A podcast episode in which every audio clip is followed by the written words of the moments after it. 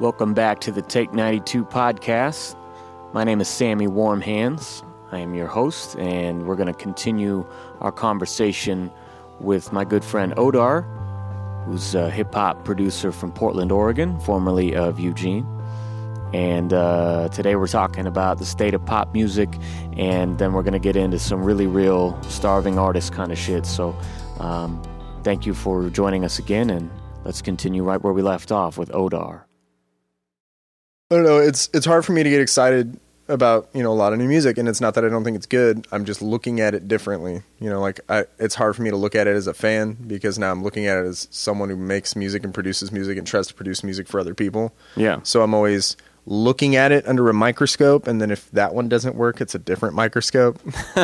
Going, oh well, let me look at it under my pop one, or I'll find the flaw. My electronic one. Well, no, I'm trying to look for the value in it. Oh, I don't want to look for the flaws. I want to look for why people think it's good. Well, I think actually that's really admired that. I admired that quality in you when you were we'd gone through like Real MCs and a couple ill tracks, and you were basically trying to understand how a web beat comes to exist. I mean, and you would chop shit up and basically, like, you know, put yourself in his process and like, how does he come up with this? And then I remember like a year or two later, when like trap drums started becoming super popular, you were like, okay, I'm going to take Drake's Forever beat and Eminem's Not Afraid. Oh, yeah, and like, you went through and like, you didn't even really like those songs, and you went and deconstructed them and built your own songs in that palette with, you know, try to analyze what qualities that they all share. What do they have in common? What's effective? What's not? What makes it a hit? You know, why is this a hit? It's not just that it's catchy. Why is it catchy? That means it's written with this type of hook. Okay. So it's pretty minor driven, you know, but they're also using minor driven, you know, horn samples and, you know, like maybe orchestra samples, and you're kind of riding on those. The chord progression is not sophisticated. Yeah. It's a lot about just how everything works together. So I like analyzing music in that way. And I feel like once you do strip some of that stuff away, you can look at the value of it. I think Drake's an interesting, popular figure because of that reason. I'm not a huge fan of a lot of what Drake does. I do respect him in certain aspects, though there's just personally not a lot there for me, but it's also because I'm not really paying a lot of attention to what he does. Most of these artists are just names to me. Like I know who they are. I probably know what they look like, but I don't even really, I couldn't tell you any of their songs. Yeah, like I try and at least take peeks into what's popular with them and why. That's the thing, is I do my own research as to why. It's okay, I think, for me to once in a while look at journalists who write about them and then get their perspective, but also I'm reading what the journalist is saying and really thinking, is there value in what you're saying, or is this just some shitty opinion? Yeah. Anybody today can, you know, be some pseudo journalist, and there's not a lot of value placed on writing and the quality of it. So a lot of the time, you know, a lot of sources, you're just like, you just sound like some fanboy. Go fuck yourself. I want someone who's going to say something about Drake's song, or someone who's going to critique him about something. I think Complex Magazine, as like an online outlet, especially for hip hop, and for mainstream hip hop, is actually pretty great, because they're willing to take shots at just about anyone, and they're willing to kind of weigh things out sometimes. Like, for example, there's been a big, I think, silly, not battle. What would you call it? Like a feud, a beef. Yeah, beef. There you go. Beef between Drake and Meek Mills. And I don't even know who that other guy is. Meek Mills, that's the thing. Meek Mills, I'm just like, sorry, man, I'm late to the party. Don't know who Meek Mills is. It's not that I don't care. It's like, I'll figure that out. It started with a stupid Twitter beef, and it was Meek Mills got compared to Drake, and it was, to what I understand, a compliment. But he said, don't compare me to Drake. I write my own raps. And so that started a big thing where then Drake went, whoa, hold on, and had to figure out, how am I going to answer this? And then there's this big investigative thing. Everybody starts looking up, you know, going through his albums, going, who's on all the writing credits? Oh, there's this guy God damn it, what is it? It's Quinn something. Anyway, this guy got called out as being his ghostwriter. Oh. And then this guy comes out, I'm not his ghostwriter. I have writing credits. I mean, all that means is I contribute ideas, you know, yada, yada, yada. So in that time, in like 24 hours of this all happening, Drake releases a diss song. Yeah, I heard that he had, but I didn't listen Charged to it. Up. So I listened to it, and that's the thing. I looked for value in that. It's a diss song, because it's that. I mean, that's all I can say. I mean, is it effective? Is it funny? Is it... No, I mean, it personally, no. Sad? No, it shouldn't be the sad. Like, the track itself, without Drake on it, I go, I dig this beat. It's moody and spacey, and I'm into that as a theme coming into, like, popular genres. Cool, I'm into it. I want to see what people are doing with spacey, weird beats, because I'm really liking that as a constant that I'm starting to see pop up a lot. Yeah. Cool. So, and this snare sound that they're using, it sounds like a... God, what is that fucking instrument? Anyway, it's, you know, not your typical snare sound. I like that. Okay, cool. Kind of reminds me of the sound on, it's, what is it? Good Morning, first track on Graduation, Kanye West. Oh, yeah. Boom, boom, boom, boom, boom, boom. It's that same type of, like, snare sound. I just forget what that fucking sound is. Anyway, so I listened to that part of the Drake track and went, okay. Then I start listening to Drake. Okay. There's things I like and don't like about Drake's flow. He is an admittedly big fan of Lil Wayne. He's part of the Cash Money thing, enterprise. Oh, that's right, yeah. So, okay, I get that. And there's parts of it that I think he does better than Lil Wayne by actually rapping. So, I don't think Lil Wayne actually raps. I think he just kind of lets words spill out of his mouth in, like, a rhyme scheme. And that's just me. I'm sorry. Like, I'm just not a Lil Wayne fan personally. Yeah, I just don't care for the style. Yeah, right. Exactly. Yeah, I mean, I guess that's me. I mean, I'll say he has some really clever punchlines and stuff. Right. I mean, great wordplay, but yeah, just like way too much talking about your dick and way too much just like comic, right? Like personality. Just yeah. Like for me, it's just you know. I don't know. I just don't. Perhaps for me, it's just that I don't. It's just not as relatable to me, yeah. Or it just doesn't do much for me because like to put him down is one of those things. I'm not a rapper. I don't rap. So I guess to put it in a nice way, I'm just not super into Lil Wayne's, you know, rap career performance, whatever. That's just is what it is. Sure. But so I think the way Drake does it, on the other hand, is a little bit more clean.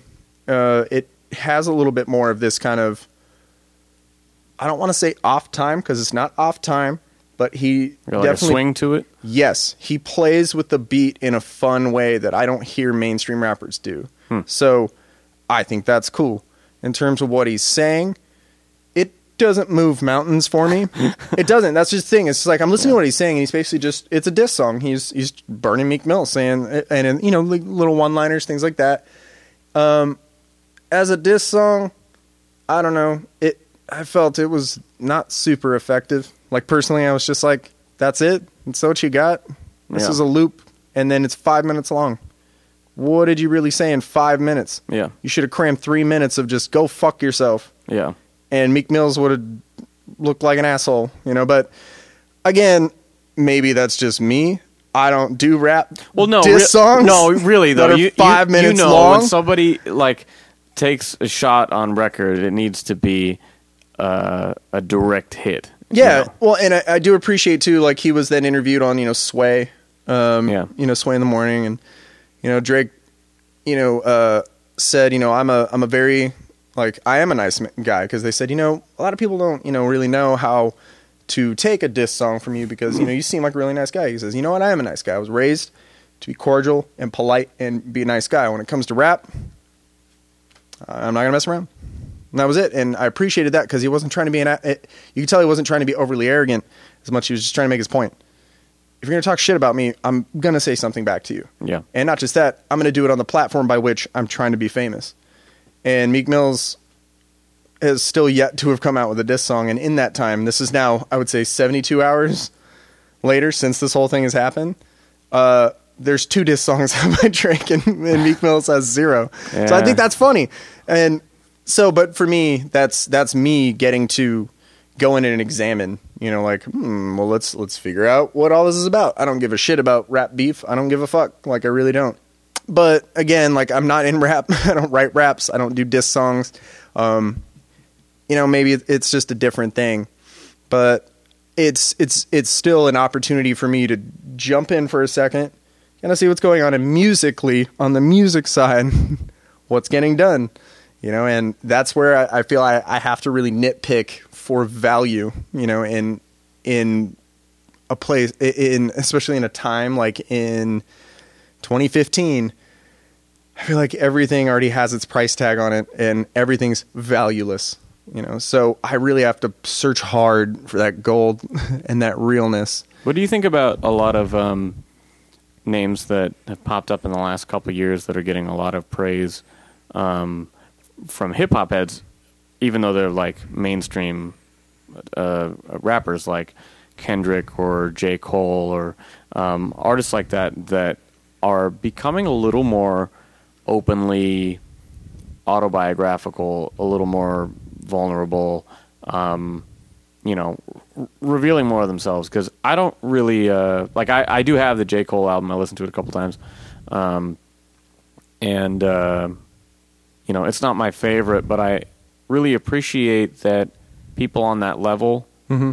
are starting to, I mean, you listen to some of the stuff they talk about and it was like, okay, well, you could liken this to a Murs song or something like mm-hmm. that, or a Brother Ali song, that, you know, the stuff that he's talking about in his life. And, mm-hmm. and to me, that's another little glimmer of hope in the direction that rap could be going. Because you hear about all these dumb little feuds and you hear, you know, the big singles that are, you know, such and such and the latest pop singer on the hook. And it's like, oh, it's all been done to death. But then you hear that little bit of realness and you're going, these guys are selling shitloads of records. Like, these guys are headlining festivals. Holy shit. You know, that's pretty cool. Well, like a lot of great things in music history, time and place. Like sure. That to me, it's time and place. Like, personally, I need to listen to more Kendrick Lamar and J. Cole, especially the newer stuff that they've done.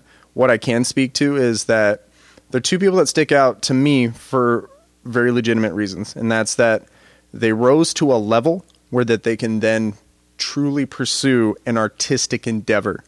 And I mean that in the way that J. Cole's not doing rap like everybody else is. He has more of a melody that not anybody else has. He has a background, or more or less his music behind him is, you know, to not get, you know, too long-winded about it, it's unique. And it's unique to him. So therefore, I feel like it helps kind of reinforce him. Kendrick Lamar in a very similar way. Some of the tracks that were getting produced for him reminded me of old school hip hop songs because of where they were sampling from, how they got thrown together, but then how that dude chose to rap on it, where he chose to take it. Oh God, what was it? I remember one performance that really made me start to think about and then research Kendrick Lamar mm-hmm. was Stephen Colbert. I believe it was the last episode of Stephen Colbert's show. Kendrick Lamar was the headliner. And I had to figure out why. I was like, why are you having this motherfucker on there? Yeah. That sounds ridiculous. But then again, I thought to myself, well, Stephen Colbert's only had musical guests on when he thinks that there's something about them. Yeah. He did that with the Flaming Lips. Did that with a few of the members of Arcade Fire, but he also brought on when they did the Reflector thing. He even had Nas on when Nas right. had that Fox News song. Right. The Sly Fox. Right. And so to me, because of Stephen Colbert, I went, well, maybe there's something going to happen here. Like, maybe there's something I don't know about. And I forget the name of the song, but the track that Kendrick Lamar does, he comes out with a full fucking band. The sample is from Isley Brothers, Who's That Lady? Mm-hmm. And Kendrick just fucking kills it from beginning to end. Is that the one where he had like the black contacts in his eyes and stuff?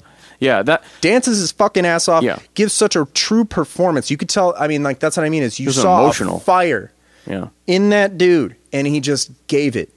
He gave it to the people and just fucking killed it. And then all of a sudden, when all these people are talking about Kendrick Lamar, I went, well, no fucking wonder. Yeah, like people aren't doing that. That was the most I've ever liked him, honestly, because mm-hmm. When I talk about these guys and I say I appreciate that that's where it's headed, I'm not a fan of his music. Mm-hmm. When good Good Kid, Mad City, I think was the name of the album.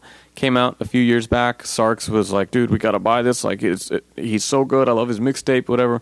We got the album when it dropped, and we listened to it in the van. I was like, there were some tracks on there. This is what everyone's raving about? Like, are you fucking serious? Yeah, there's some tracks on there I wasn't wild about. And I understand how he rides a line between, you know, the mainstream hubris and materialism to an extent that is expected of someone with those affiliations, and on the other side of that line is having the balls to take that platform and give you a couple of surprises along the way. And I think the longer he's done it, the more stuff that I read here and there, it seems like he's going in a more artistic direction. And guys like Kanye have allowed that to happen on a mainstream level, which is, I think it's a great thing. And again, I'm not a super big fan, but I saw that performance and went, that was fucking greatness. Right. You know? I'm interested. And that's, I think the big thing for me is I'm interested to see what's going to happen next, because it seems like, there's people, especially in higher places, and I think hip hop's the place that it's happening. People are willing to talk about something real or something that's real to them. Well, because it's fucking lyrics. That's the thing, you know? Right. And I've talked about this with other people who kind of, when I tell them I'm a rapper, and they're like, really? And, you know, I said, look, I've played a lot of different things, and I've realized that I'm not a virtuoso guitarist. I'm not a pitch perfect singer. But you know what? I have something to say. Mm-hmm. And why am I not using this platform to do that?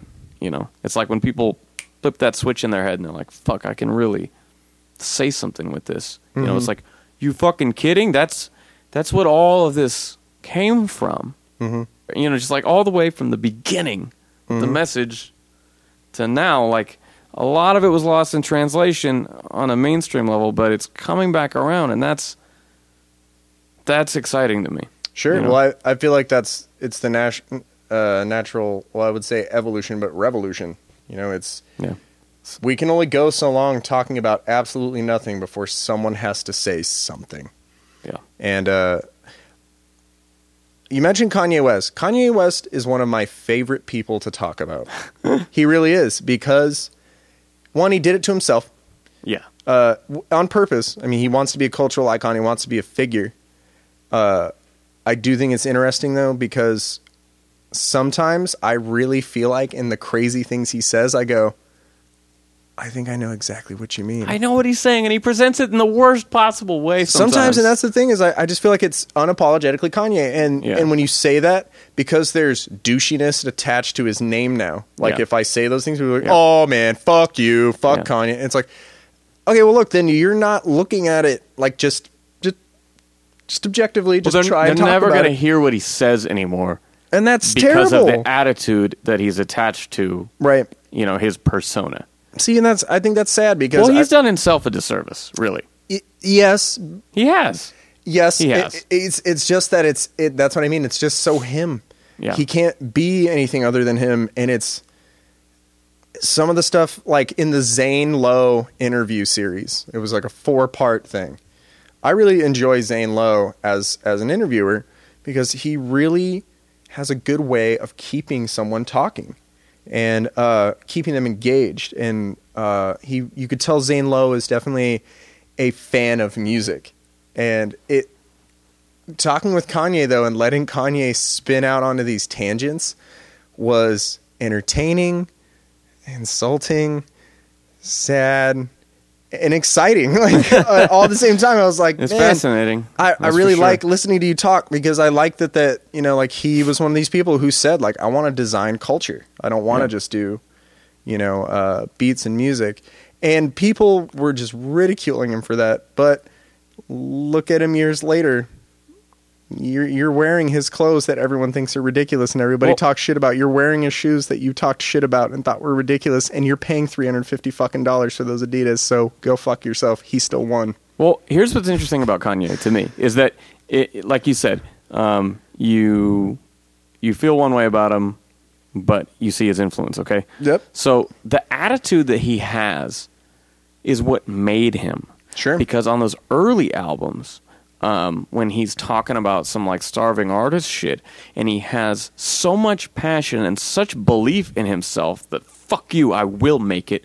You know, like imagine yourself doing 5 beats a day for 3 summers. I deserve to do these numbers. Like all that shit. You're like, fuck yeah, you do. Yeah, go for it, man. You fucking got this, you know.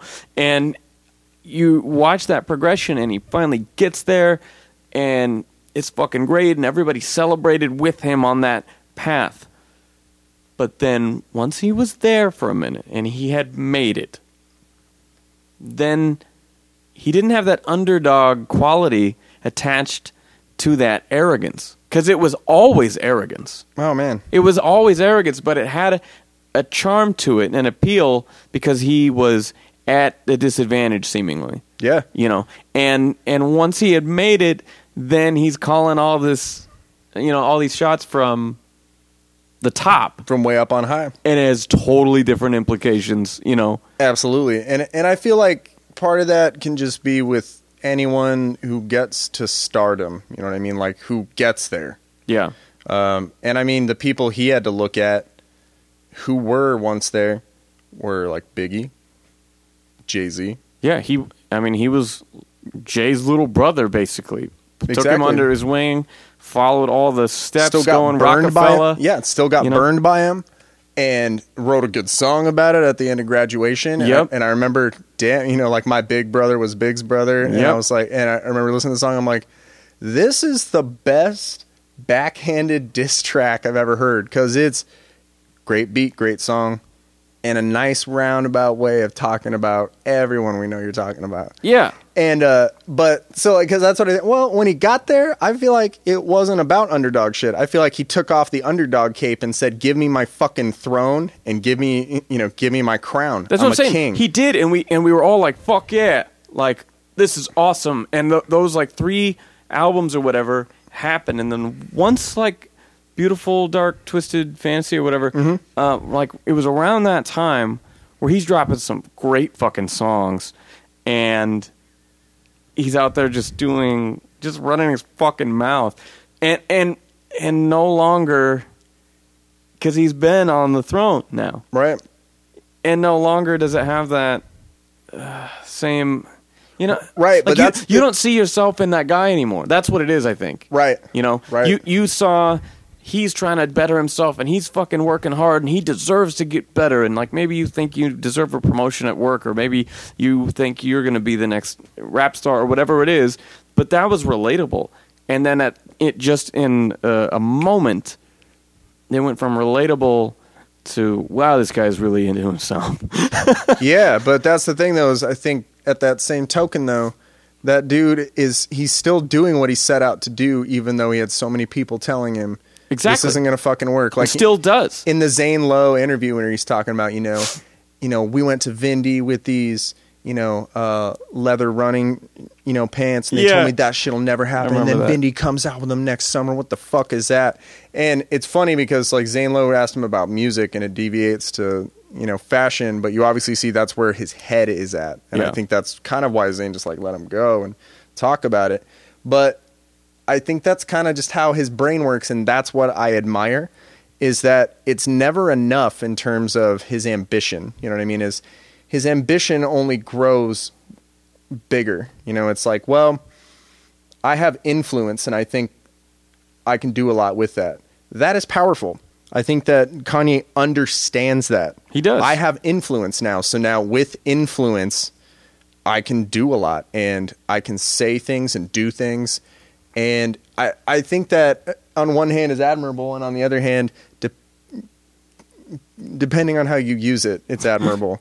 And he's just one of those people. It's like for every time I'm like, just stop talking. Just don't say things and just make music. 'Cause your music is so fucking good. He's just going to do that anyway. And he's just, again, he's unapologetically Kanye. But every time I hear songs that he's attached to where he produces, especially recently, even back when Watch the Throne came out, there were a couple tracks where I was like, I didn't really care for that material. There was a lot of it on there that I was actually really into. Even like as a single, No Church in the Wild. That's a cut. There is no snare drum. There is none of that shit. Yeah. That shit is just a groove. And I know that whether or not Kanye fully produced it, he had a say in it. And the thing that I liked is that I've heard why I think he had a say in it. You can listen to other songs and go, you got another thing like that going on here where you're not just beat making, like, here's my kicks, here's my snares, there's my hats, we'll arrange them this way, we'll make them tasteful this way, we'll make them different this way, whatever. And you bring someone like Frank Ocean to sing your hook. That as a single, I still listen to and go, God damn, that's a fucking cut. Kanye was a part of it, Frank Ocean's a part of it, Jay-Z's a part of it. Then they attach that cool neo-radical imagery to it for the video, and I went, okay, like, you don't have to like anybody that's involved here, but the fact that they go to these lengths to try and say something, that's pretty fucking crazy. I think that's really, I think that's pretty amazing. I think it's funny that you say that, because I didn't really hear that album. Like, I had gotten Blueprint 3 and was like really kind of felt like there was too much filler on that, and then it had some cuts. There was and then I had kind of gotten a little burned out on Kanye, and when that came out, I don't remember what I first heard. It might have been that Paris single, whatever that was. Oh, yeah. And it's got a catchy beat. Track. It's got a catchy beat, but like Creator beat, but all those fucking like all of their rhymes were just the most superficial, like, oh yeah, I'm so fucking good shit, but it wasn't that fucking good, and it was just like, yeah, it didn't do much for me in that way. You know, I'm not really interested in this project. It doesn't mean I didn't buy Yeezus when it came out or whatever. Like, I'm still interested, but like that project turned me off, and so I would have never gotten any of that you're saying. Oh man, from it, because I was just kind of turned off in that moment. Like, you know, this is not the time where I'm going to align with these artists. Like, yeah, it's not for me. Watch the Throne, I actually thought was a pretty good album. Lyrically, nope, not my favorite. Yeah. Well, and that's really, to me, that's... Totally. That's what I mean, is once I hear those things, I don't stop. I really just try and keep like, okay, well, what else we got here? Do we have dynamite, like, production? Of course we do. So what else do we really have here, though? Like, what? How do these songs really sound? And I thought that was interesting. Like, for example... You know what I think is funny, and I keep coming back to, and I don't know why, and everyone didn't like this album, including the artist who made it, Magna Carta, Jay-Z. You know, I that was another one where I... He just goes, I literally, it's not my best stuff. Streamed it and went, what? Oh, I love it. I listen to it now and go, how didn't people like this? I thought it was musically pretty cool, but... Oh, musically is amazing. I just thought, like... I don't know. That was like 3 albums in a row where I was like, you just don't have anything left to say. Yeah, that's what I mean, is for me, Jay-Z has already said all that he's... Well... Dude, and okay, let's talk for a second. He doesn't have to rewrite the wheel. He's Jay-Z. But you know what? He had retired, mm-hmm. and he had his like half-ass comeback album, Kingdom Come, that wasn't that good. You know, it had a pretty good single on it, but like it wasn't that good. Mm-hmm. And then... like he wasn't as big as he was, mm-hmm. and then what did he do?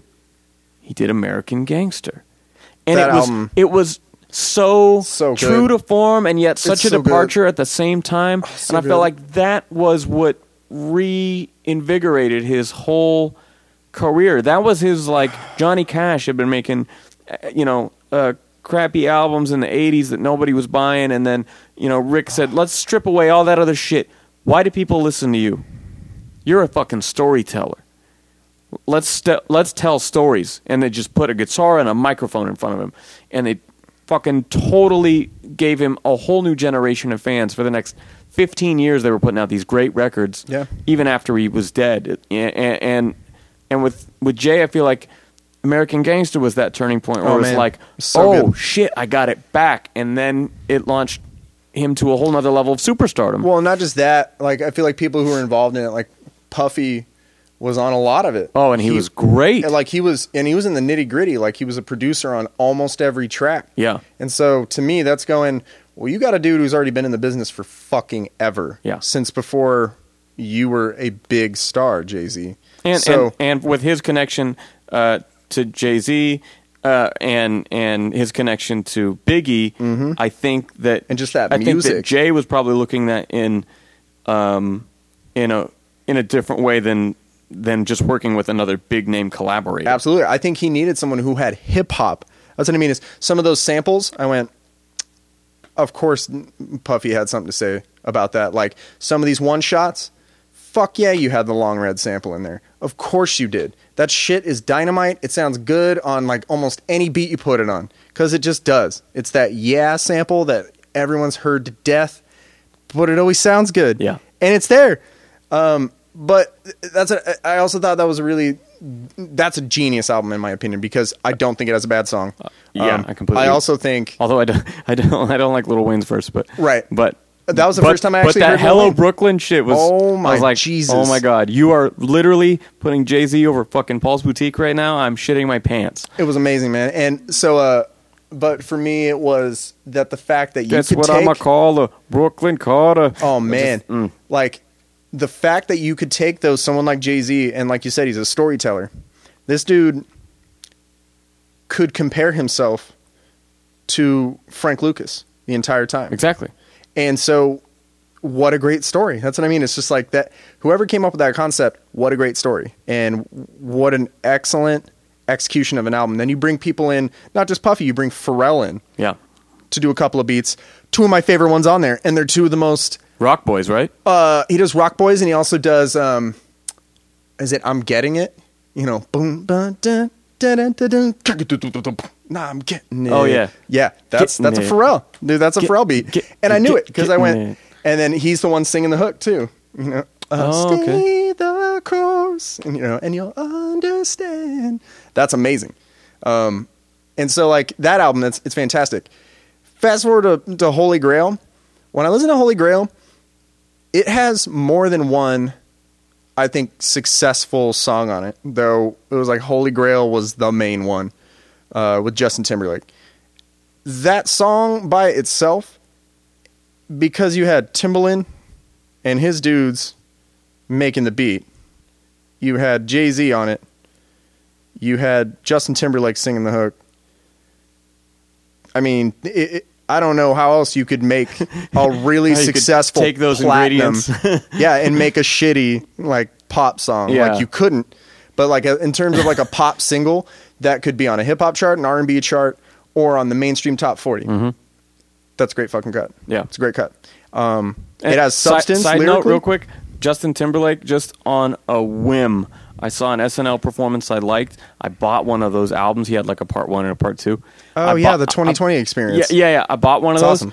And it wasn't quite my flavor, but I love it. But one thing I thought was really interesting is he had Jay and like a couple other like... huge fucking names on it, and they're in the fine print. Like I bought it, just like saw like, yeah, I know that song. I'll buy this, you know.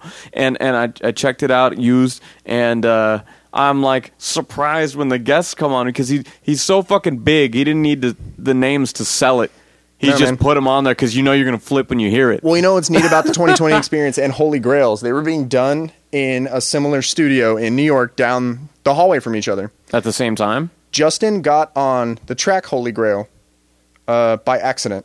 And it was by walking in going, hey, man, what's going on in here? Oh, man, this sounds great. Like that. Wow. It was like popping into your friend's studio going, well, what's going on in this side of the studio? Cool, right on. And like that's how we talked about it in an interview. That's funny. And then it was a, hey, you think you could write a quick hook and you know put it on this song? Sure, why not? It's like, go fuck yourselves, all of you. Y'all just hang out.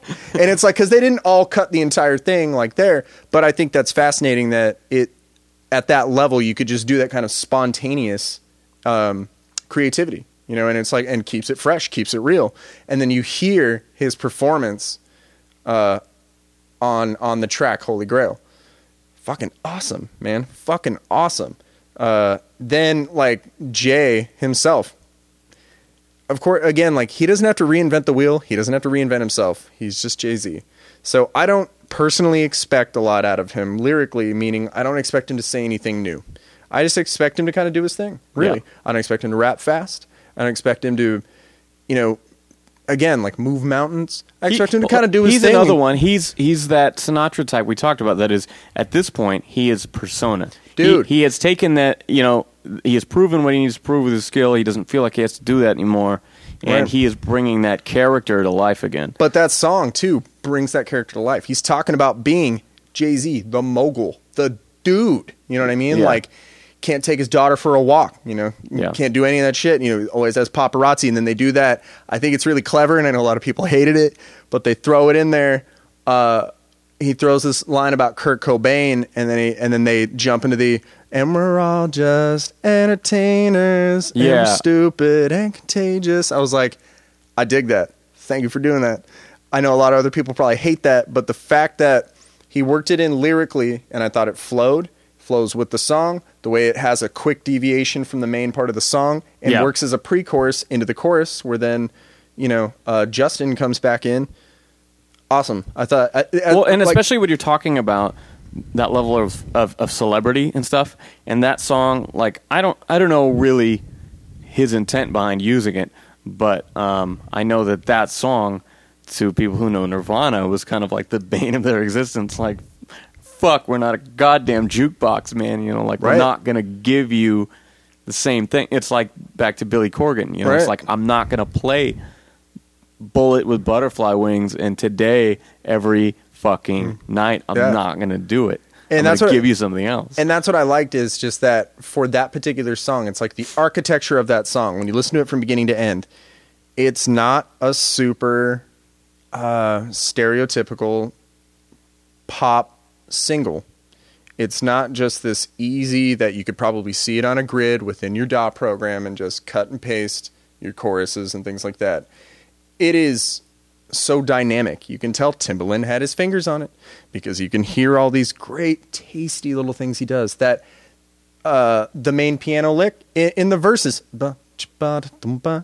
it makes me fucking crazy every time I hear it. It's like, oh, God damn it! That's such a simple thing, and I love it. I love it. I hate you, but I love it. You know, like, and the drums are obviously great. Like, and that's again, like, with a Timbaland beat. Come on. They're going to be great. It's going to be great. And if he can't get a sound, he'll record it and do something crazy with it, because he's really, really good at stuff like that.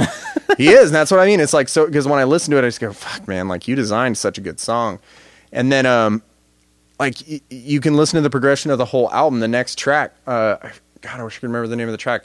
I really liked it because it's one lick, but it's this dirty ass bass. That's it. Just dirty ass bass guitar and some drums. Yeah. And some cool, like, sounds going on in the background, and this cool, like, keyboard. And it reminded me of old Jay-Z with modern cool grit. Fucking awesome. Thank you for doing that. Like, that's you're allowing your album to take some shape and form and actually do something a little different. And then you fast forward to tracks like BBC. It's really fucking good. There's one in there called, is it Oceans? And it has Frank Ocean on it. Neat song, very abstract melody use. I wouldn't expect Jay-Z to have a song like that type thing, because I heard it and went, whoa, like, where did this come from? This is weird and really exciting. And the fact that Frank Ocean's on it too, and he has this neat, very soulful voice on, I just think it's just fascinating to me. Like, I'm glad that even at that level that you can still accomplish those things, but at the same time, nobody really talks about that album. Nobody really gave a shit, and they were just like, on to the next thing. You know, it's like... Well, okay, that's almost verbatim the song that I loved and hated from... On to the next? From Blueprint 3, where that beat came on, I was like, oh, Jesus Christ. And then the first line of the song was, Hove on that new shit, people like, how come? People want my old shit, buy my old album. I was like... Dude, okay. I know. I was awesome. In the opening line, because I heard the beat and I was like, oh, fuck, another club track or whatever. And the first thing he says is like, you want that shit? Go put it on, asshole. And I was like, fair enough, sir. Fair enough, man. I'm not going to say shit to that. I know, and I like that. I think that's he knows. Awesome. He knows his audience, you know? Totally. And he's going to do what the fuck he wants. And that is all I can ask out of an artist. Yeah, just do your thing. And that's the thing, is like, He's another dude that's just like uncompromisingly Jay-Z. Yeah. He is who he is. Nobody truly knows him because he's you know, I don't know if at this point you can separate him from the artifice. He is a celebrity. He can't be a regular person anymore or ever again. Well, and honestly, that's the thing about Beyonce. You certainly can't. We were talking about Kanye and his Kanye loves Beyonce, by the way. His before and after fame, you know, to a certain extent, that's a dude who wanted so bad to prove his worth, and then he finally did. And it's almost like he can't win because with that mindset that carried him there, where it took him, you have the same people that doubted him in the first place that then accepted him that are now going, oh, fuck him, never mind. And well, it's like he made it that far and he still can't get that validation the way that he wants because you know it bothers him. Yeah, but to an extent, I think he's at the certain level of celebrity where bad press is even good press because you're now he can be looked at as like the tortured genius. Yeah, you know what I mean, he's the dude that just nobody else sees it like him, which in a way I kind of agree, but not in the way that he thinks. Yeah, I think it's just people don't see stuff like he does. That's it. He looks at music differently than other people. Therefore, his music sounds a little different. His approach to it is different. His approach to producing is different. I think it's interesting that he as an individual and a producer is attracted to a lot of what goes on in Europe. In fashion trends and music, especially electronic influences, how he let that come into his repertoire, into his albums. And so I think it's neat when you see him like what was that? I was listening to some station on Pandora, and it was all very much electronic music, and it would jump around to all sorts of styles of like EDM and sometimes even border onto dubstep and like stuff that Cell Dweller does and shit. And there's this one song that came on and I went, oh, I know this song, Promises. Yeah. And I forgot the girl who did it, and I went and I ran to the back. It was while I was working, so I ran to the back where I had it plugged in. And I looked at it and I went, oh yeah, I remember this chick. She looks like Annie Lennox. And then I looked over and I went, oh fuck, I totally forgot. This is the song that Kanye did with this chick. You would never fucking know. All that you know is that it's produced beautifully, and it's I don't know. I admired that because I think that's really interesting, and I think that's really neat, and it makes me excited for what he'll be a part of in the future. What did you think of Only One? You know, I don't know that I have too much to say about it. I don't even feel like I heard the whole song, so I guess I would have to listen to it to really like make a judgment of it. Honestly, I don't know what it was. There was something it triggered that was this conversation I had with Ange when, you know, her mom died a few years ago and, you know, her sister, my sister-in-law, talked about like having a family and whatever and how she's always wanted to do that and she's always talked about it and how it's like kind of a bummer that, you know, it'll be bittersweet when she does have, you know, start her family because they won't get to know Kathy, you know, and I when I heard that song, it wasn't long after we had that conversation, and just the him talking about his mom living on through his son, and just the way that it was presented in such a stripped down and gentle way, I straight up broke down the first time I heard it, and I played that song. I don't listen to music on my computer. I just don't. I'll watch a music video once and then I'll go back to what I was doing, whatever. I don't download anything or whatever, but I listened to that song over and over and over again. I thought it was just out of nowhere something. It was like his song what was it, Hey Mama or whatever, on Late Registration. I don't know. I couldn't get enough of it. It really hit me. I think that honestly one of the best like songs on that top 40 level. I'd put that up with anything that came out in the last 10 years in terms of just having an emotional impact on me. I listened to a song that was like that today actually. Radiohead's Videotape on In Rainbows. I think it's probably one of the simplest beautiful songs I've heard, and it covers so much in such a little amount of time in terms of talking about interaction with someone that you care about and love, let down, letting that person down, regret, looking back on it, you know, capturing everything in red, blue, green. And, you know, to anyone who doesn't understand, you know, like a reference like that, but he's talking about capturing on a videotape. Yeah. You know, and that's what he has. He has the memory through this thing, you know, and the piano line, like that's the thing that, when like a certain instrument can just carry an entire song. Yeah. In Videotape, the piano line that he's playing is so simple, but at the same time, like if you stripped away the words, the piano line is tragic. Yeah. That album just has a tone to it, a mood to it that is just, it's beautifully executed. I agree. Like, OK Computer is still my favorite thing that they've done. I'll agree with you there, but I think Rainbows is my number 2 for sure. Oh yeah, for sure. Easy. Because it has a similar thing where it's just its own vibe. It's its own thing. And I think it'll stand out, you know, even years to come, you know, almost. Let's see, In Rainbows came out 2006 or 2007. 2008, I think.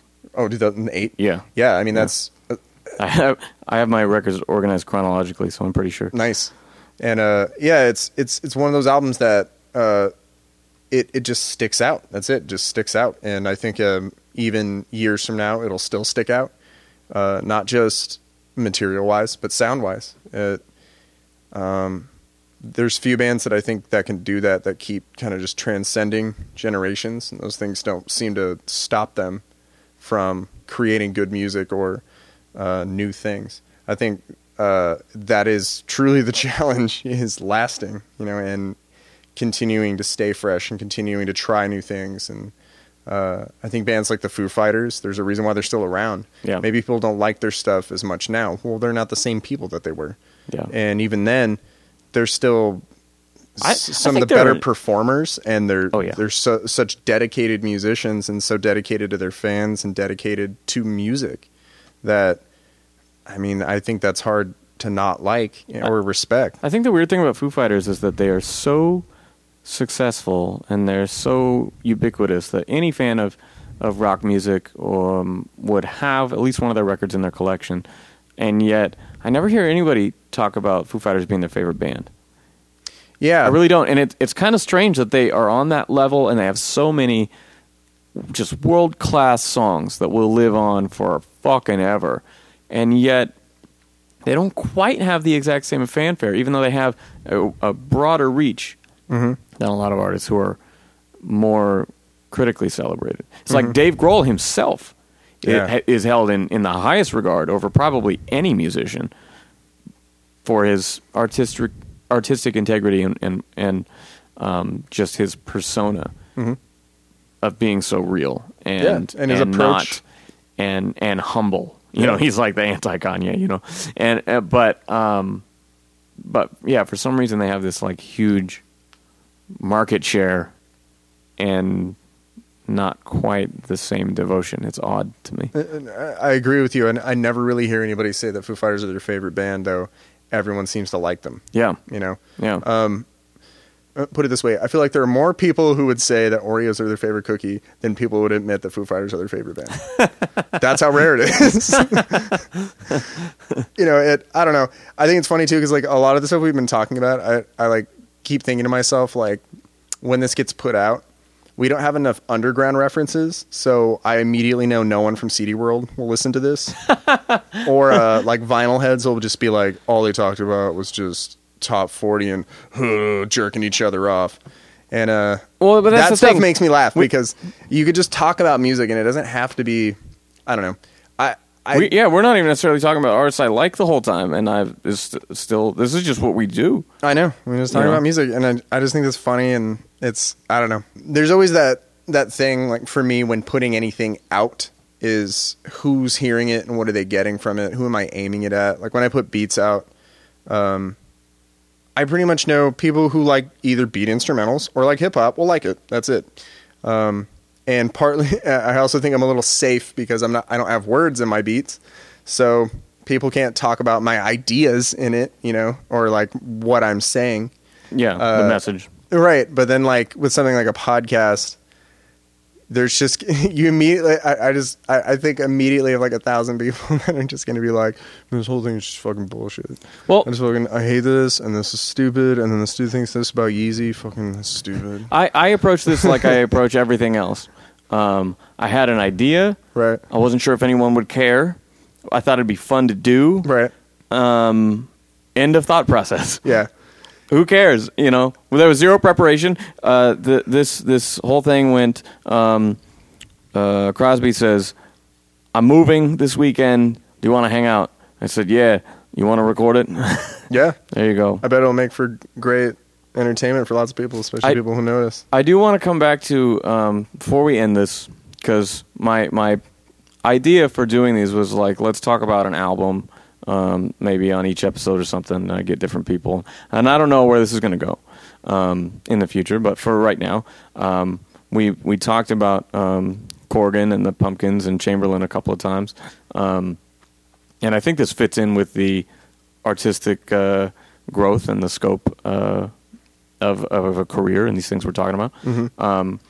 I've been working on this Stolen Songs Sessions episode of Smashing Pumpkins, and it's the biggest one I've ever done, mm-hmm. meaning the most material, and it's about 46 minutes long, and you know, it's everything from you know, we do one or two songs you've heard on the radio, and then stuff that's, I mean, B-side, soundtrack shit, just all over the place, and it's because I feel like that band has such a wealth of strong material that is largely underappreciated. Corgan's another guy who, like, in the rock world, people just laugh him off when he talks, because he's got these, you know, Kanye-like quotables in every fucking interview. He like certainly does. When they were asking him about, you know, Oceania a couple of years ago when they were doing the tour for that, and they're like, "You're the only original member now. Like, how is this just a cash grab or whatever?" And he was like, "Listen to the songs. Does it sound like that?" He's like, "I'm not fucking Soundgarden out here trying to, you know, pad my bank account," or whatever it was. I mean, but he, like, called them out directly, like, sure, you know, and that's the fucking headline, and that's the thing. But, like, to me, he has never put out the same album twice. Mm-hmm. And I fucking love that, because I don't always love it. Mm-hmm. And that's what's interesting about it is, you know, like, I love Bad Religion, but they basically put out, you know, variations on the same shit. And it's still really good. It's very well written and well executed still to this day. Yeah, totally. But I relate so much more to a person like Corgan, who is just purely about the fucking creative process. I started to lose interest in Smashing Pumpkins partly when I got into hardcore music. And somewhat it was like, Billy, you're so fucking depressed. I have so much depression. I can't listen to you right now because I can't handle it all. Like, and it's not that that's the only way I see him. What was that, like, Machina era probably? Or yeah, like I would just hear little parts of the album and just go, yeah, sorry, man. Like, you're just not saying anything to me. And that's the thing. It's just as an individual listener, it just wasn't saying anything to me. But then again, at that age, I don't feel like I was open to hearing everything as much as I was looking for something. And yeah. I think I spent too long looking for something. And then because of that, I overlooked a lot of legitimate possibilities into listening to new music and getting into new music. But, you know, I do think that Billy Corgan's always kind of just had something in him. That's the thing, is it's in him. He can't.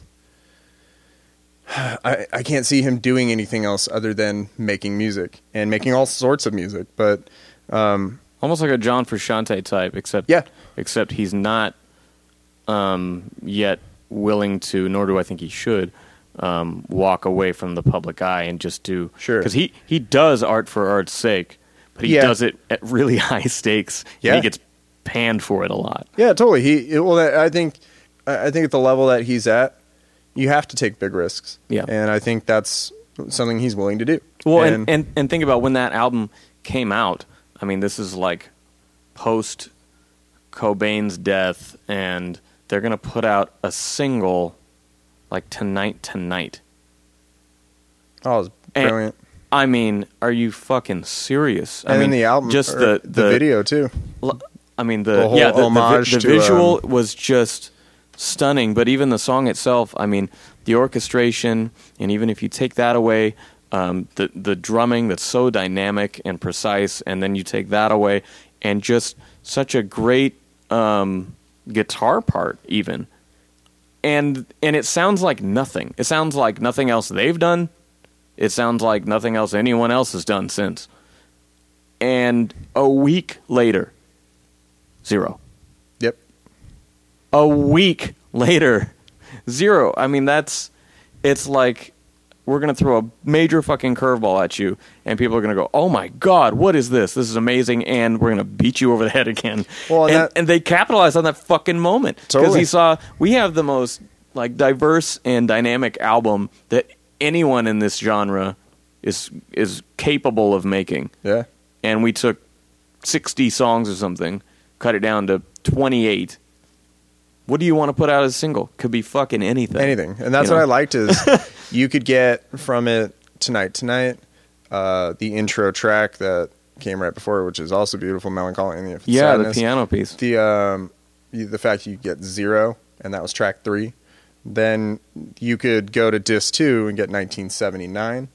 Like, well, actually, I think Jelly Belly was the third song after. Oh yeah, you're right. You're right. But it was that same sort of thing where it just goes heavy as fuck immediately. Yeah, exactly. Oh my God. Yeah. But then then like Stumbling and shit like that. It's an incredible album. It was the scope of that album was great, and I think the timing worked really well for it because it was kind of like, that's when Dave Grohl's chipping away in the studio going, fuck, I don't know what I'm going to do with myself. I mean, there's no... when I look at that album, I've always loved it. I've always had it in rotation. And a few years ago, when I was making Counterclockwise, I decided, like, look, this just is my favorite album. Mm-hmm. There's no denying it because I'm so attached to it. Mm-hmm. And one thing that I feel like sucks is that when people write off the stuff they do now as like, oh, there has been, or they don't have it anymore, or whatever, is to deny what they did accomplish. Because creatively and commercially, I mean, their influence was fucking huge.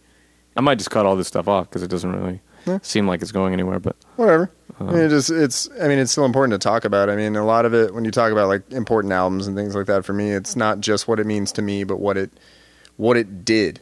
Yeah. Something like Dark Side of the Moon. Yeah. Shifted the way people could make albums. And for how fucking long that was like on the charts or whatever. I mean, wasn't it on there for fucking like 3 years or something? No, almost a decade. A decade? Yeah, it never left the top 10, which is unfucking heard of.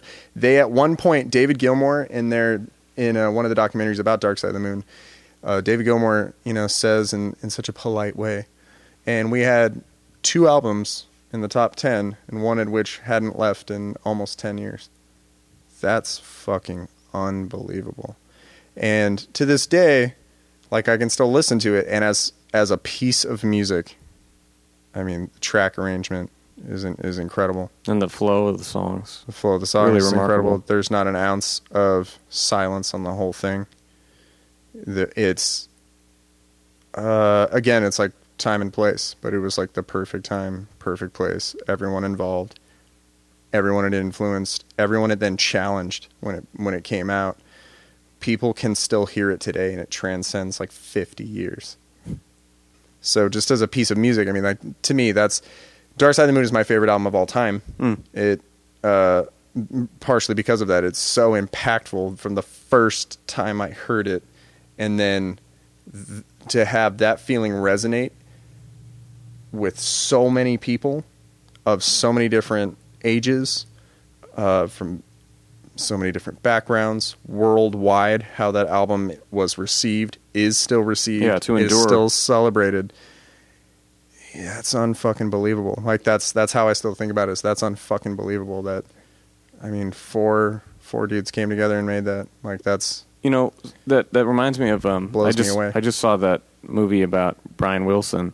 Oh, yeah. And you could almost look at Pet Sounds as like a counterpoint to that. Absolutely. Because it didn't have... And I didn't realize this because we're so far removed from this. Growing up in the 90s, I didn't realize that that album was considered a flop at the time. Like... commercially did not do well, and it took decades of it catching on over time before it was truly appreciated. That's fucking insane to me. There were a few people like at that time that were into it, and that's the thing, is like they could get behind the music aspect of it. And that was one of those things that was like they expected a certain quality out of that group. And if you look at their discography, it's like they cranked out like 3 albums in like a year or something, and it was, you know, just more surfing California hits or whatever. Yep.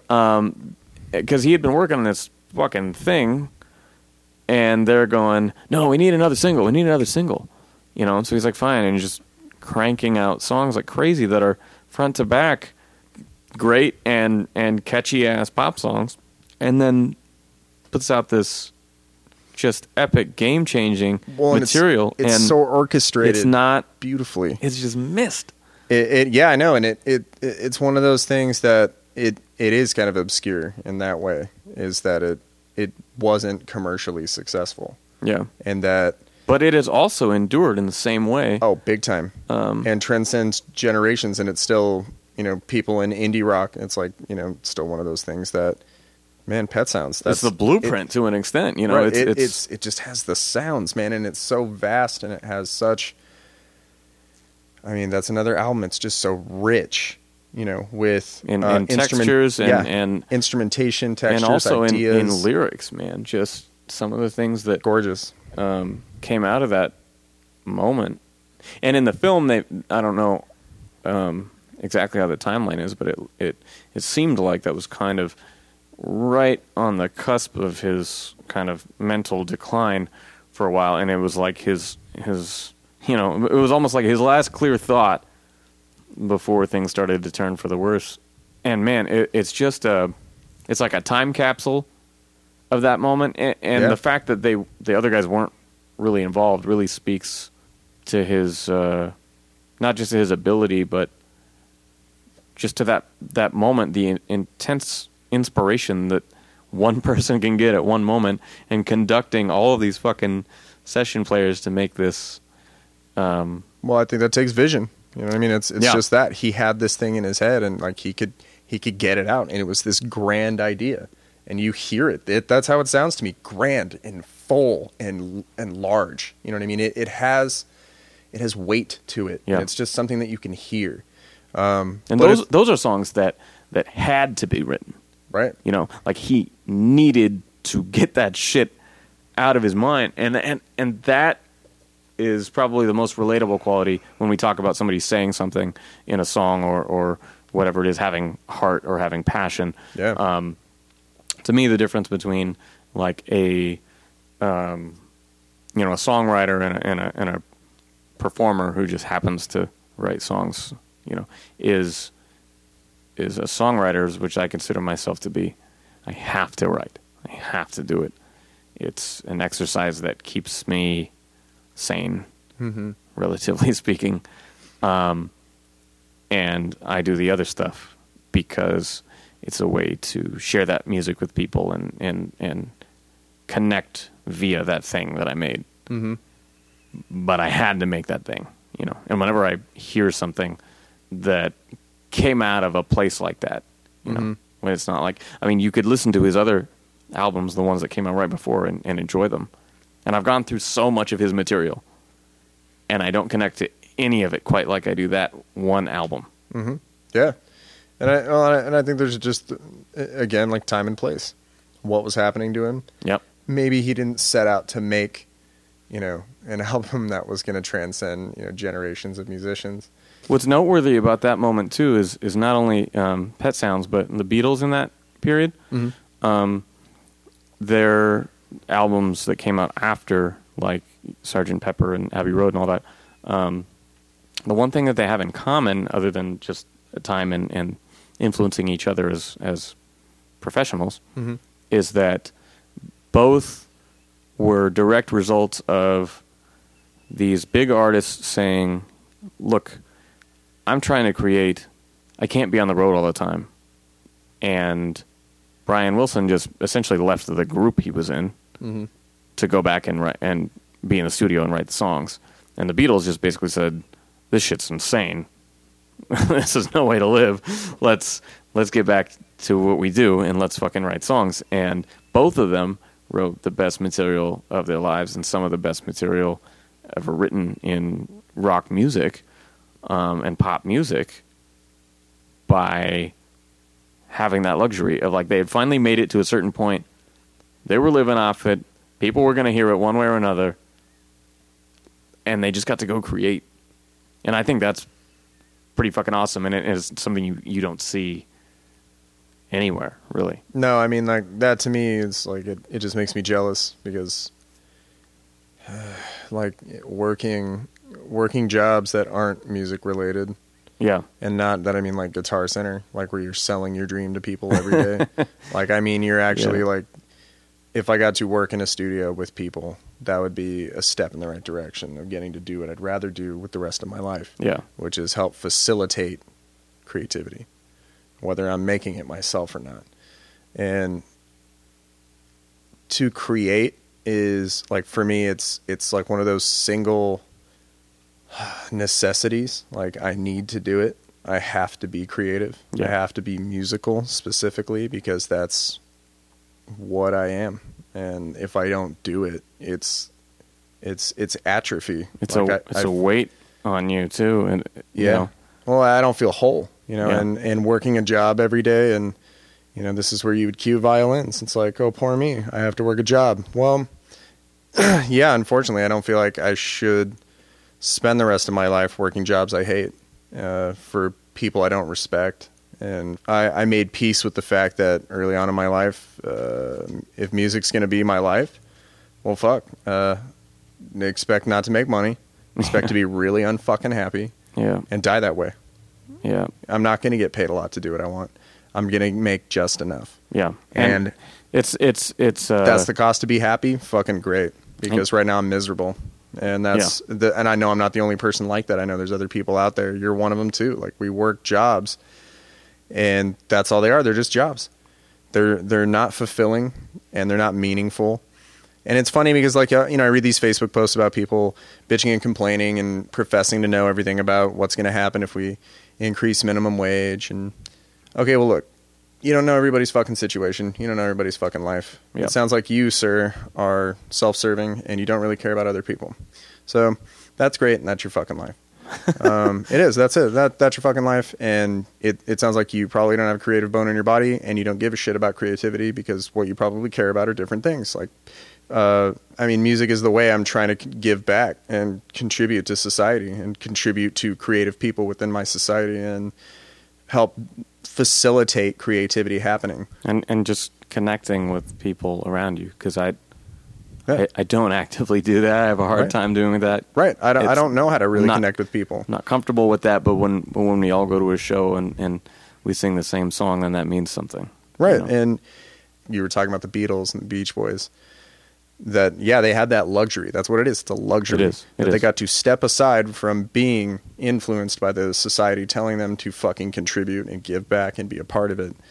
And to get in line, shut the fuck up, and be happy with what you get.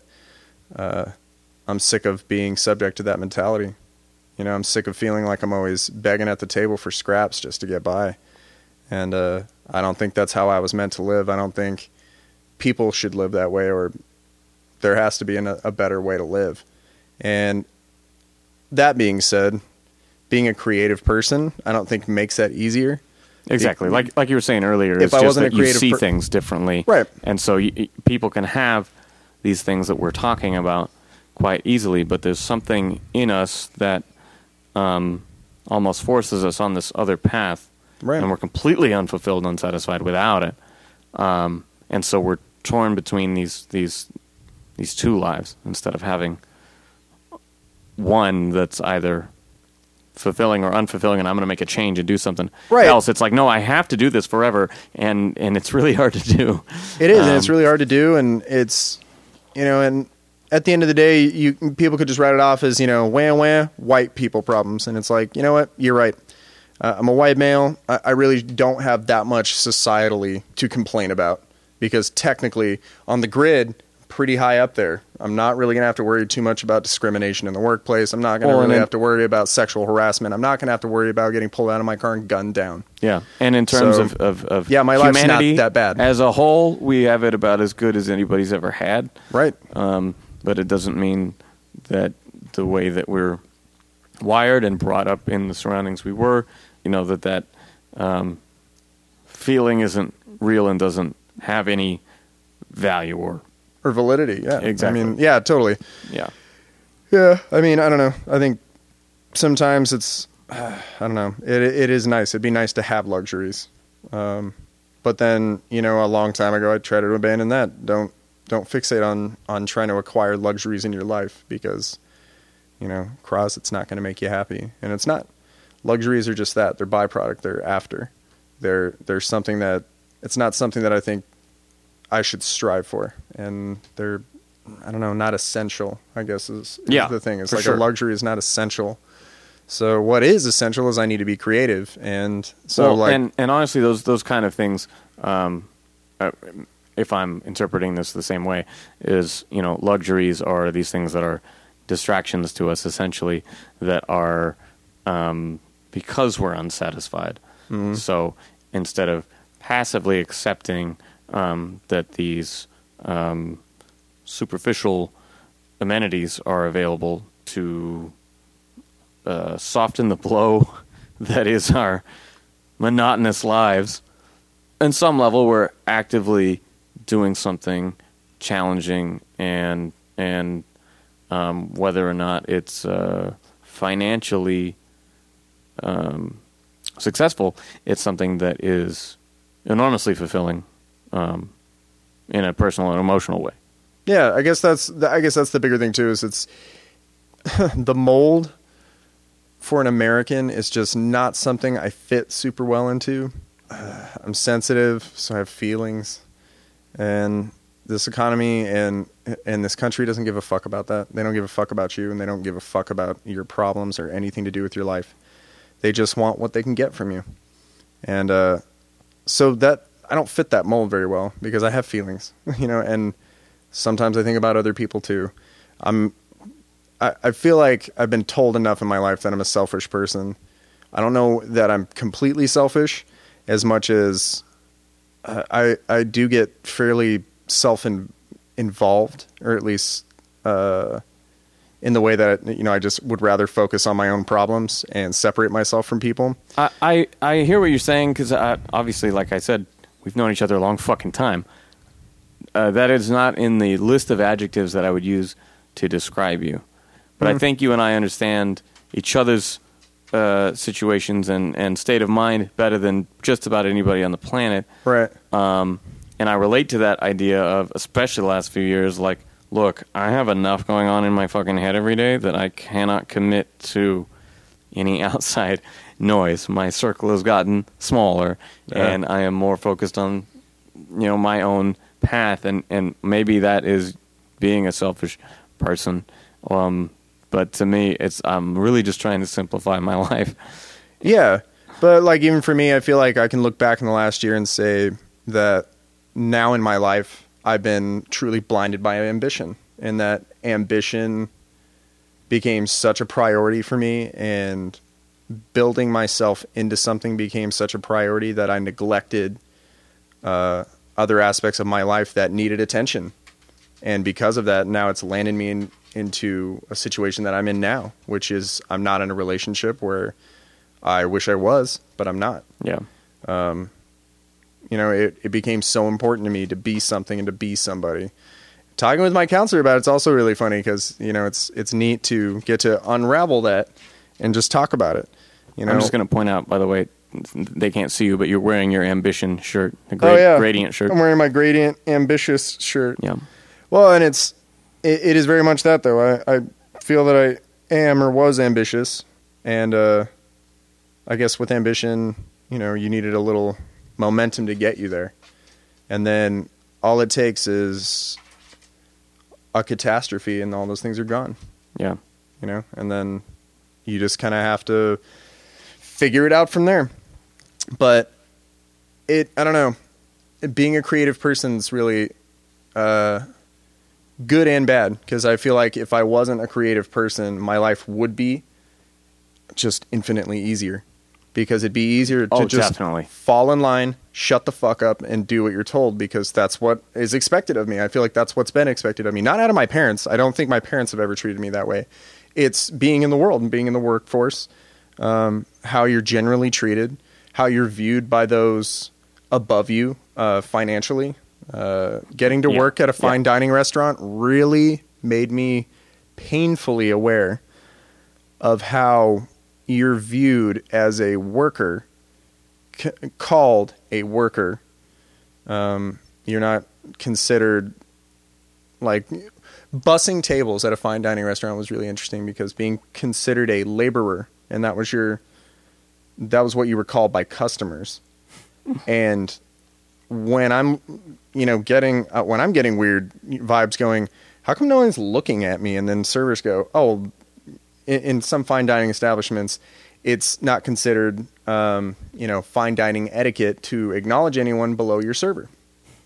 And I found that incredibly dehumanizing. I went, really? And they went, yeah. Like, no eye contact. Dude, I'm, like, thanking everybody who refills my water, and, I mean, just any little thing. Like, oh, man, thank you so much. I appreciate that. I'm a good tipper. I acknowledge people. Yeah. I thank people. I met Mayor Sam Adams when he was the mayor at that time. And he was incredibly nice. He didn't follow any of those things. He shook my hand. Wow. Like, second or third time he came in, because he was a regular.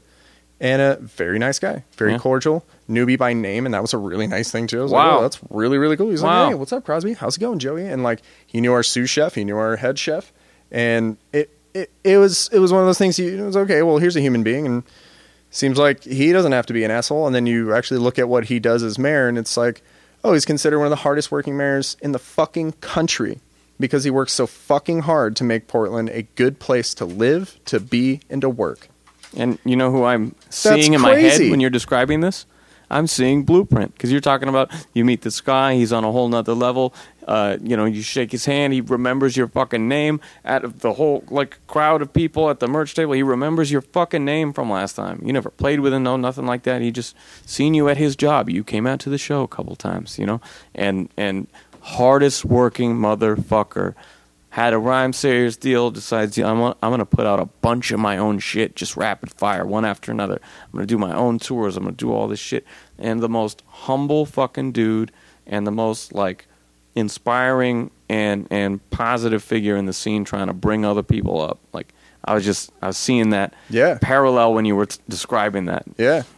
And it's and it just treat you like people. Yeah, you know? Exactly. Like, they treat you like people. And that's something I think is getting worse, because I can't say that I don't fall into that trap of not treating people nicely and being a dick, because it totally happens, and it's sad sometimes how I can treat people or how frustrated I get at the simplest things, like the grocery store. I like get visibly upset. Me too. It's like, get the fuck out of my way. I just want to get broccoli. You two ladies don't have to have a conversation right now. And it's always people like my mom will say, you know, well, how do you know that she didn't come to her friend and she said that she had breast cancer? And I went, well, thanks for making me feel like a fucking asshole. I already know I'm a fucking asshole. So, 2, I don't know that. 3, they can do it over by the fucking cantaloupe then. Okay. I mean, I'm a fucking asshole. I get it. Like, but I don't know. Like, I don't say it to them. I feel it deep inside. I internalized so much more in the last few years than I ever did before. Right. I used to just call it like I saw it, and people respected me for that. And they still do, but they don't realize I don't do it almost ever anymore. I just, like, swallow that shit, and I just have, like, a pit in my chest that's like, oh guy, it's just, and it like almost like you digest it and it just turns to sadness. Yeah, it's like I used to lash out and get that aggression out, and it was like at least somewhat cathartic, even though it wasn't healthy. And now it's just like, yeah, now it just eats you away. Yeah, it's like, oh man, I thought I'd be happier by now. Yeah, this is taking a dark turn, by the way. I know, we were like really just talking about. Yeah, but that's okay. I mean, that's like who I am, and that's okay. You know? Yeah, and I don't know who's even going to hear this, if I'm going to put all of it out or what, but good tie-in. Today I released my video for Vacant Eyes, which was a song that I was really hesitant to put out because it opens with the words, some days I want to live, other days I want to die. Well, maybe most days I want to die. And that...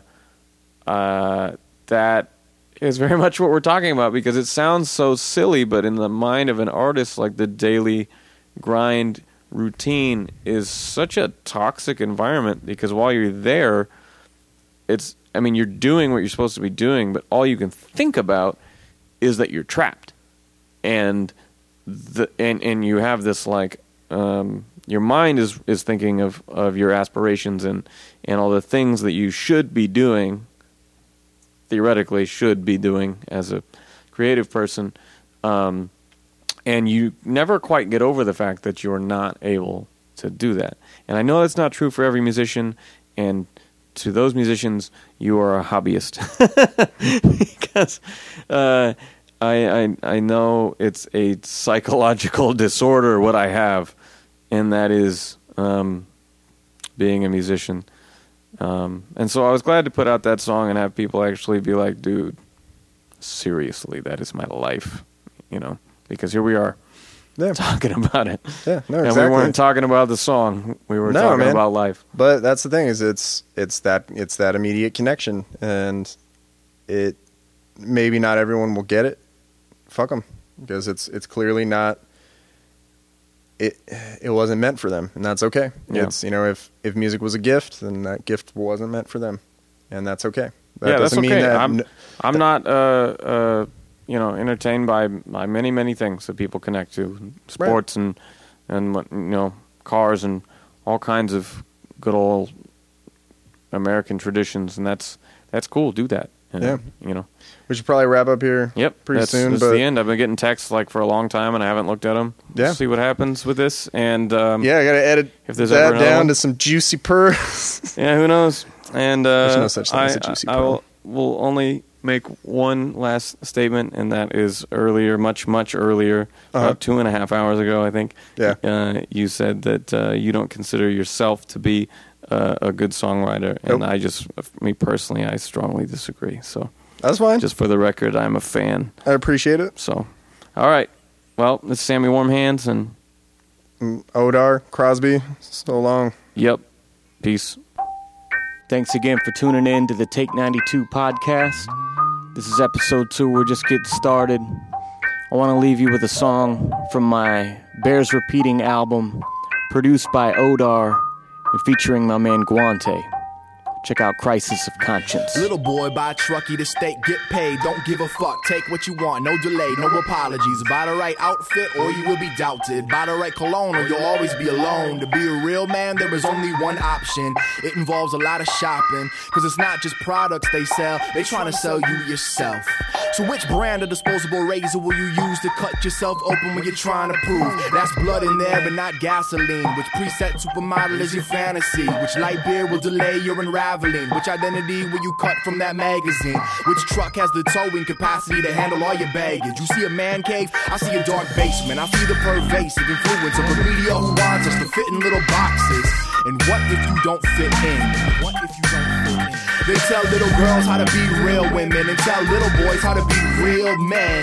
But when you ask them what real means, they throw the same bullshit back at you again. And there's a reason for that. It's the reason I'm mad. It's so ingenious what they feed us here, but these are the facts. Gender is a construct. There's no real man, no real woman, only us. Ladies and gentlemen, friends of all identities, let's stand up and be who we were meant to be. And if they order me to man up, I'll tell them I ain't buying what you selling. I ain't buying what you selling. I can't say what I'm trying to say. I'm overwhelmed just trying to fill the lines on the page. It's so much more than just another song. It's more than you and me. It's more than right or wrong. And I know cause I'm on both ends of the equation. I can see both sides of the situation. My heart and my mind both know that it's fucked up to hold ourselves up to these images that I touched up. And the idea that the man is a strong one. You either choose to be a dick or to be on one. If you'll ever get ahead, it seems you gotta swallow the shit till you burst at the seams. I'm not buying it for a minute. The materialism isn't pulling me in, but I'm still falling for the gimmick. My biology is unaffected by my mindset. It makes the ideology a lot harder to digest. I see the posters and magazine covers, the images liken women to inanimate lovers. Just shut the fuck up and look good. Pretty's not enough. Titty's gotta touch. Gotta look as good as the girl on the cover of the book would. But we know that even she don't look right without the makeup and the airbrush. So stop singing to your hairbrush. Quit dreaming, start cooking and cleaning. Count those calories like Veronica and Valerie. Stay away from heavy food. Say you have an allergy and drop those LBs like needles and LPs. They sold you an idea, now you can tell these fat cat pricks, manipulating motherfuckers that their daughters are growing up as semi cocksuckers who get their validation from the adoration of men, and they're raising a generation more trouble than them. So stop the bullshit, reject the lies. You wanna grab the wheel or just close your eyes? And the higher brain is looking down on me. We have everything and yet it sounds to me. There's a vacancy, there is complacency. And my higher brain is coming down.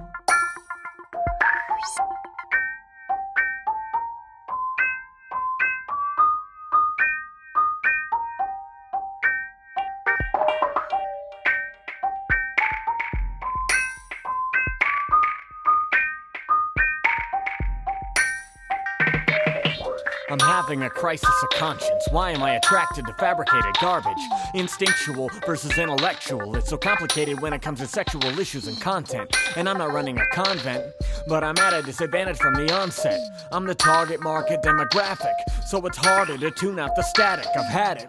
Yeah, but I'm no hero. This isn't Skynet, it's fucking Channel Zero. Why can't I compliment my beautiful wife without a self-deprecating reply to ruin the night? Advertisers want to sell out a few more copies, so they promote the same faces, same bodies, until even the stars themselves are insecure. And tabloids tally every calorie incurred. We've all hurt companions, friends and loved ones, cause we set the standard when we buy an abundance of film, TV shows, DVDs and MP3s that promote the same disease. To an adolescent mind it isn't easy to accept. These images subliminally have an effect. So kids get thinner so they can feel a bit thinner. When girls worship anti-intellectual women. This isn't the beginning, it's been a problem for decades. The pervasive nature of the situation is threatening. In an act of defiance it was hastily decided that to level the playing field's the best way to fight a short-sighted reaction to a long-term problem. Making advertisers riches and a great way to stop them. So we'll say a little something that's long overdue, and we'll contribute to the problem, and neither should you. To all my mothers and my sisters and my wives and friends, I wanna offer my love and respect. The end.